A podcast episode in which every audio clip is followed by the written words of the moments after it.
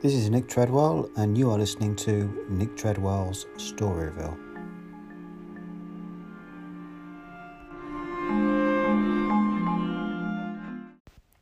Winston looked round the shabby little room above Mr. Charrington's shop. Beside the window, the enormous bed was made up with ragged blankets and a coverless bolster. The old fashioned clock with the 24 hour face was ticking away on the mantelpiece. In the corner, on the gate leg table, the glass paperweight which had which he had brought on his last visit gleamed softly out of the half darkness.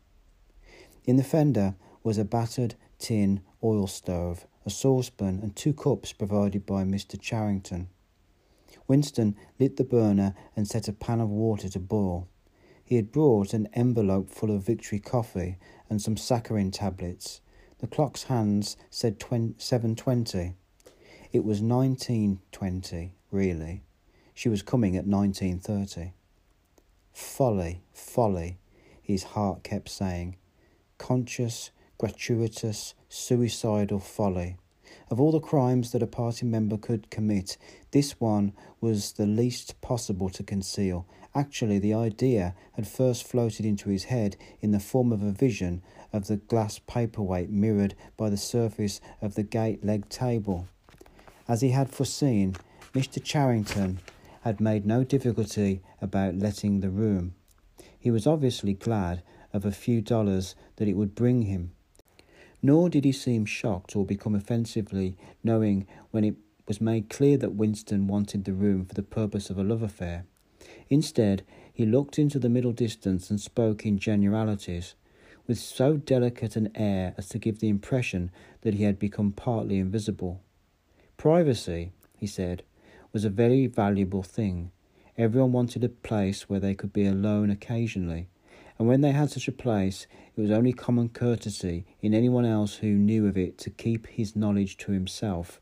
He even, seeming almost to fade out of existence as he did so, added that there were two entries to the house, one of them through the backyard, which gave on an alley. Under the window, somebody was singing. Winston peeped out, secure in the protection of the muslin curtain.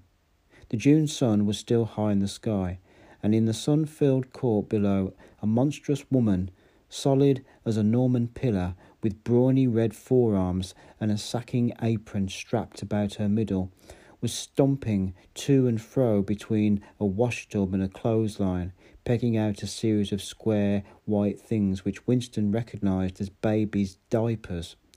Whenever her mouth was not corked with clothes pegs, she was singing in a powerful contralto nor did he seem shocked or become offensively knowing when it was made clear that Winston wanted the room for the purpose of a love affair. Instead, he looked into the middle distance and spoke in generalities, with so delicate an air as to give the impression that they, he had become partly invisible. Privacy, he said, was a very valuable thing. Everyone wanted a place where they could be alone occasionally and when they had such a place, it was only common courtesy in anyone else who knew of it to keep his knowledge to himself. He even, seemingly almost to fade out of existence as he did so, added that there were two entries to the house, one of them through the backyard, which gave out gave on an alley. Under the window somebody was singing. Winston peeped out, securing the protection of the muslin curtain. The June sun was still high in the sky, and in the sun filled court below a monstrous woman, solid as a Norman pillar, with brawny red forearms and a sacking apron strapped about her middle, was stomping to and fro between a washtub and a clothesline, pegging out a series of square white things which Winston recognized as babies' diapers. Whenever her mouth was not corked with clothes pegs, she was singing in a powerful contralto. It was only an hopeless fancy. It passed like an April dye. But a look and a word and the dreams they stirred, they have stolen my art eye. The tune had been haunting London for weeks past. It was one of a countless similar songs published for the benefit of the proles by a subsection of the music department. The words of these songs were composed without any human intervention whatsoever on an instrument known as a versificator. But the woman sang so tunefully as to turn the dreadful rubbish into an almost pleasant sound. He could hear the woman singing and the scrape of her shoes on the flagstones and the cries of the children in the street, and somewhere in the far distance a faint roar of traffic. And yet the room seemed curiously silent, thanks to the absence of a telescreen. Folly, folly, folly, he thought again. It was inconceivable that they could frequent this place for more than a few weeks without being caught, but the temptation of having a hiding place that was truly their own, indoors and near at hand, had been too much for both of them. For some time after their visit to the church belfry, it had been impossible to arrange meetings. Working hours had been dramatically increased in anticipation of Hate Week. It was more than a month distant, but the enormous, complex preparations that it entailed were throwing extra work onto everybody. Finally, both of them managed to secure a free week, free afternoon on the same day. They had agreed to go back to the clearing in the wood. On the evening beforehand, they had met briefly in the street. As usual, Winston hardly looked at Julia as they drifted towards one another in the crowd, but from the short glance he gave her, it seemed to him that she was paler than usual. It's all off, she murmured as soon as she judged it safe to speak. Tomorrow, I mean. What? Tomorrow afternoon. I can't come. Why not? Oh, the usual reason. It started early this time. For a moment he was violently angry. During the month that he had known her, the nature of his desire for her had changed. At the beginning, there had been little true sens- sensuality in it. Their first lovemaking had been simply an act of will. But after the second time, it was different. The smell of her hair, the taste of her mouth, the feeling of her skin seemed to have got inside of him, or into the air all around him. She had become a physical necessity, something that he not only wanted but felt that he had the right to. When she said that she could not come, he had the feeling that she was cheating him, but just at this moment, the crowd pressed them together and their hands accidentally met. She gave the tips of his fingers a quick squeeze that seemed to invite not desire but affection. It struck him that when one lived with a woman, this particular disappointment must be a normal, reoccurring event, and a deep tenderness, such as he had not felt for her before, suddenly took hold of him. He wished that they were a married couple of ten years' standing. He wished that they were walking through the streets with her just as they were doing now, but openly and without fear, talking of trivialities and buying odds and ends for the household. He wished above all that they had some place where they could be alone together without feeling the obligation to make love every time they met. It was not actually at that moment, but at some time on the following day, that he that the idea of renting Mr. Charrington's room had occurred to him. When he suggested it to Julia, she had agreed with unexpected readiness. Both of them knew that it was lunacy. It was as though they were intentionally stepping nearer to their graves. As he sat waiting on the edge of the bed, he thought again of the of the cellars of the ministry of love. It was curious how that predestined horror moved in and out of one's consciousness. There it lay, fixed in future time, preceding death as surely as 99 precedes a 100. One could not avoid it, but one could perhaps postpone it, and yet instead, every now and again, by a conscious wilful act, one chose to shorten the interval before it happened. At this moment there was a quick step on the stairs, Julia burst into the room. She was carrying a tool bag of coarse brown canvas, such as he had sometimes seen her carrying to and fro at the ministry. He started forward to take her in his arms, but she, she disengaged herself rather hurriedly, partly because she was still holding the tool bag. Half a second, she said. Let me show you what I've bought. Did you bring some of that filthy victory coffee? I thought you would. You can chuck it away again, because we shan't be needing it. Look here. She fell on her knees, threw open the bag, and tumbled out some spanners and a screwdriver that filled the top part of it. Underneath was a number of neat paper packets. The first packet that she passed to Winston had a strange and yet vaguely familiar feeling. It was filled with some kind of heavy, sand like stuff which yielded wherever you touched it. It isn't sugar, he said. Real sugar, not saccharine sugar. And here's a loaf of bread, proper white bread, not our bloody stuff, and, and a little pot of jam. And here's a tin of milk. But look, this is the one I'm really proud of. I had to wrap a bit of sacking round it because. But she did not need tell him why she had wrapped it up. The smell was already filling the room, a rich, hot smell which seemed like an emanation from his early childhood, but which one did occasionally meet with even now, blowing down a passageway before a door slammed or diffusing itself mysteriously in a crowded street, sniffed for an instant and then lost again. It's coffee, he murmured. Real coffee. It's inner party coffee. There's a whole kilo here, she said. How did you manage to get hold of all these things? It's all inner party stuff. There's nothing those swines don't have. Nothing. But of course, waiters and servants, people pinch things. And look, I got a little packet of tea as well. Winston had squatted down beside her. He tore open a corner of the packet. It's real tea, not blackberry leaves. There's been a lot of tea about lately. They've captured it. They've captured India or something, she said vaguely. But listen, dear, I want you to turn your back on me for three minutes. Go and sit on the other side of the bed. Don't go too near the window, and don't turn round till I tell you. Winston gazed abstractedly through the muslin curtain down in the yard, the red armed woman was still marching to and fro between the washtub and the line. She took two more pegs out of her mouth and sang with deep feeling. They say that time heals all things. They say you can always forget, but the smiles and the tears cross the years. They twist my art strings yet. She knew the whole drivelling song by heart, it seemed. Her voice floated upward with the sweet summer air, very tuneful, charged with a sort of happy melancholy.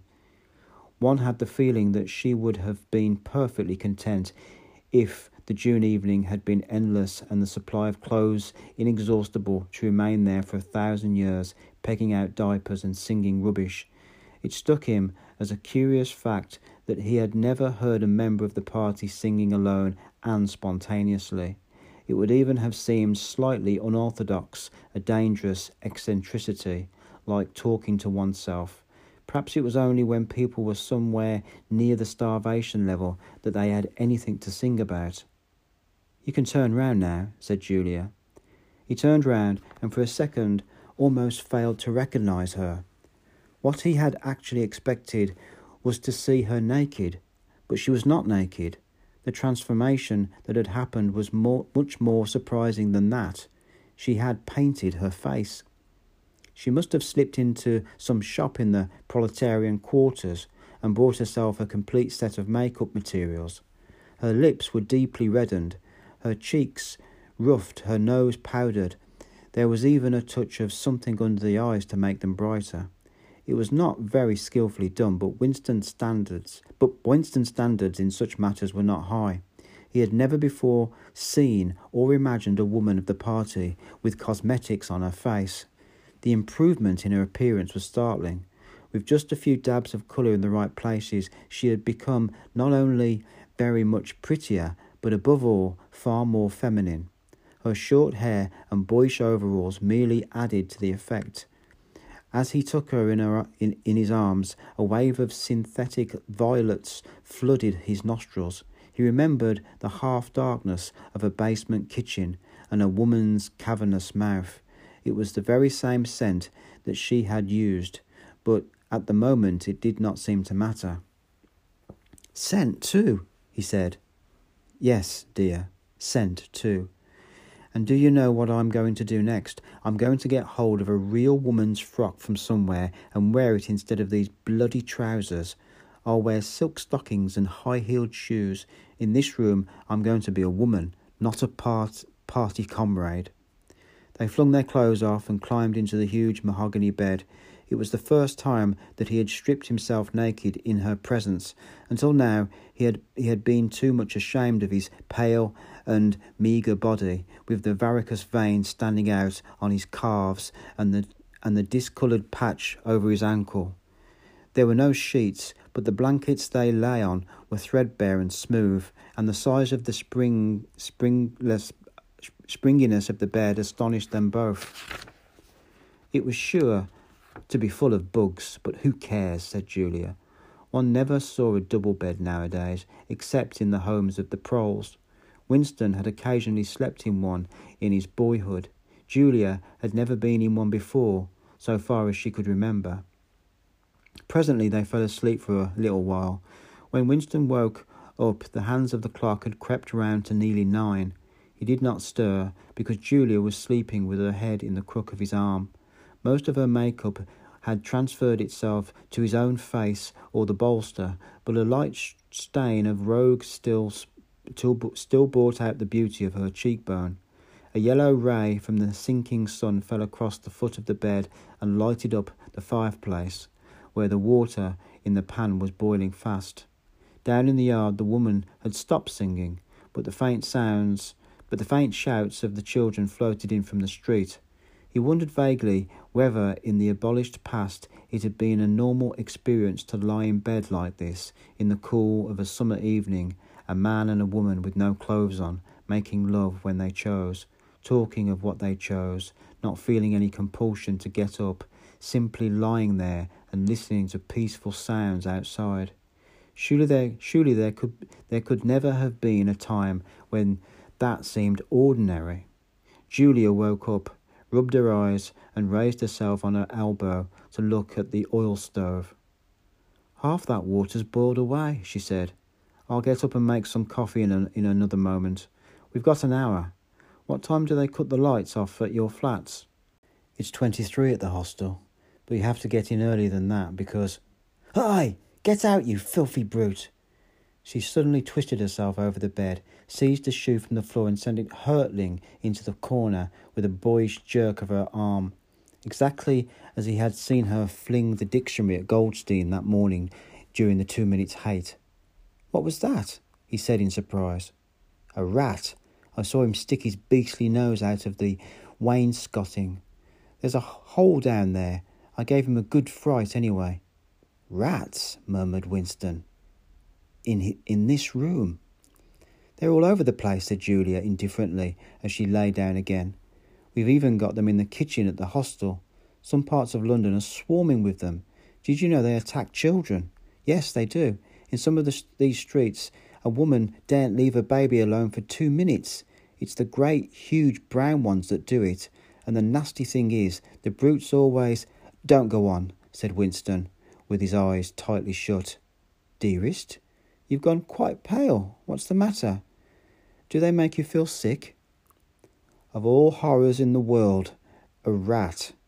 She pressed herself against him and wound her limbs round him, as though to reassure him with the warmth of her body. He did not reopen his eyes immediately. For several moments he had the feeling of being back in a nightmare which had reoccurred from time to time throughout his life. It was always very much the same. He was standing in front of a wall of darkness, and on the other side of it there was something unendurable, something too dreadful to be faced. In the dream, his deepest feeling was that always one of self deception, because he did in fact know what was behind the wall of darkness. With a deadly effort, like wrenching a piece out of his own brain, he could even have dragged the thing into the open. He always woke up without discovering what it was, but somehow it was connected with what Julia had been saying when he cut when he cut her short. I'm sorry, he said. It's nothing. I don't like rats, that's all. Don't worry, dear. We're not going to have the filthy brutes in here. I'll stuff the hole with a bit of sacking before we go. Next time when we come here, I'll bring some plaster and bung it up properly. Already the black instant of panic was half forgotten. Feeling slightly ashamed of himself, he sat up against the bed the bedhead. Julia got out of bed, pulled out, pulled on her overalls, and made the coffee. The smell that rose from the saucepan was so powerful and exciting that they both shut the window, lest anybody outside should notice it and become inquisitive. What was even better than the taste of the coffee was the silky texture given it to it by the sugar a thing Winston had almost forgotten after years of saccharin. With one hand in her pocket and a piece of bread and jam in the other, Julia wandered about the room, glancing indifferently at the bookcase, pointing out the best ways of repairing the gate leg table, plumping herself down in the ragged armchair to see if it was comfortable, and examining the absurd twelve hour clock with a sort of tolerant amusement. She brought the glass paperweight over to the bed to have a look at it in better light. He took it out of her hand, fascinated, as always, by the soft, rain watery appearance of the glass. What is it, do you think? said Julia. I don't think it's anything. I mean, I don't think it was ever put to any use. That's what I like about it. It's a little chunk of history that they've forgotten to alter. It's a message from a hundred years ago, if one knew how to read it. And that picture over there, she nodded at the engraving on the opposite wall, would that be a hundred years old? More. Two hundred, I dare say. One can't tell. It's impossible to discover the age of anything nowadays. She went over to look at it. Here's where that brute stuck out his nose, she said, kicking the wainscoting immediately below the picture. What is this place? I've seen it. I've seen it before somewhere. It's a church, or at least it used to be. St. Clement Danes, in its name was. The fragment of rhyme that Mr. Charrington had taught him came back into his head, and he added half nostalgically, Oranges and lemons, say the bells of St. Clement's. To his astonishment, she capped the line, You owe me three farthings, say the bells of St. Martin's. When will you pay me, say the bells of Old Bailey. I can't remember how it goes after on after that, but but anyway, I always I always remember it ends up here comes a candle to light you to bed, here comes a chopper to chop off your head. It was it was like the two halves of a countersign, but there must be another line after the bells of Old Bailey. Perhaps it could be dug out of Mr. Charrington's memory if he was suitably prompted. Who taught you that? he said. My grandfather, he used to say it to me when I was a little girl. He was vaporized when I was eight. At any rate, he disappeared. I wonder, I wonder what a lemon was, she added inconsequently. I've seen oranges. They're a kind of round yellow fruit with a thick skin. I can remember lemons, said Winston. They were quite common in the fifties. They were so sour that it set your teeth on edge even to smell them. I bet that picture's got bugs behind it, said Julia. I'll take it down and give it a good clean some day. I suppose it's almost time we were leaving. I must start washing this paint off. What a bore. I'll get the lipstick off your face afterwards. Winston did not get up for a few minutes more. The room was darkening. He turned over towards the light and lay gazing into the glass paperweight. The inexhaustibly interesting thing was not the fragment of coral but the interior of the glass itself. There was such a depth to it, and yet it was almost as transparent as air. It was as though the surface of the glass had been the arch of the sky, enclosing the tiny world with its atmosphere complete. He had the feeling that he could get inside it, and that, in fact, he was inside it, along with the mahogany bed and the gate leg table and the clock and the steel engraving and the paperweight itself. The paperweight was the room he was in, and the coral was Julia's life and his own, fixed in a sort of eternity at the heart of the crystal.